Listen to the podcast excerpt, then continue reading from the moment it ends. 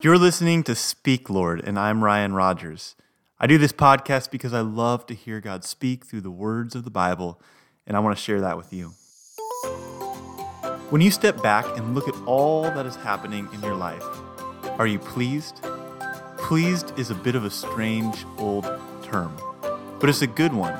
It means taking pleasure in something or being satisfied.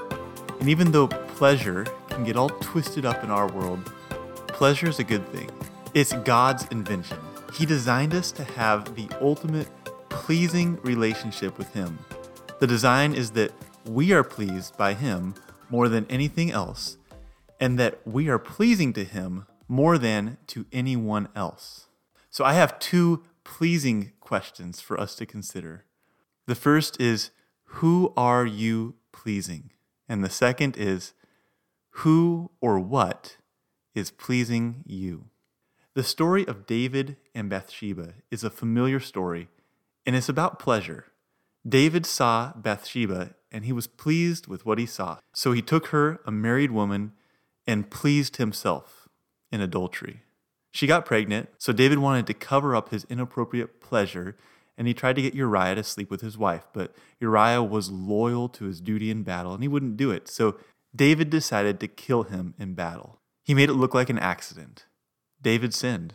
He was the big jerk in this story. But then it kind of seemed to all have a happy ending.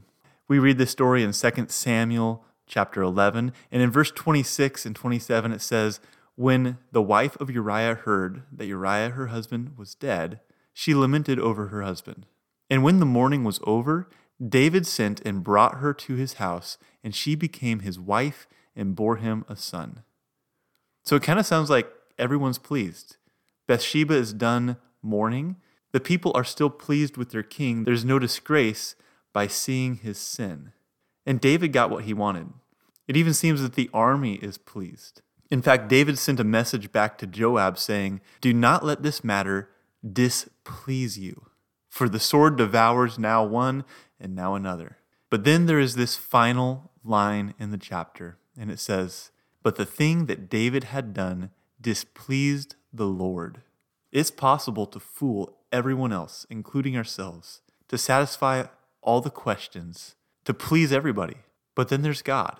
Who are you pleasing? Then Nathan the prophet came and he told this condemning story. He got David's emotions into it. And David said, That man is terrible. He should be killed. And then Nathan says, You are that man. David's pleasure turned to grief as he felt the conviction of his sin. See, God has a better design than for us to please ourselves.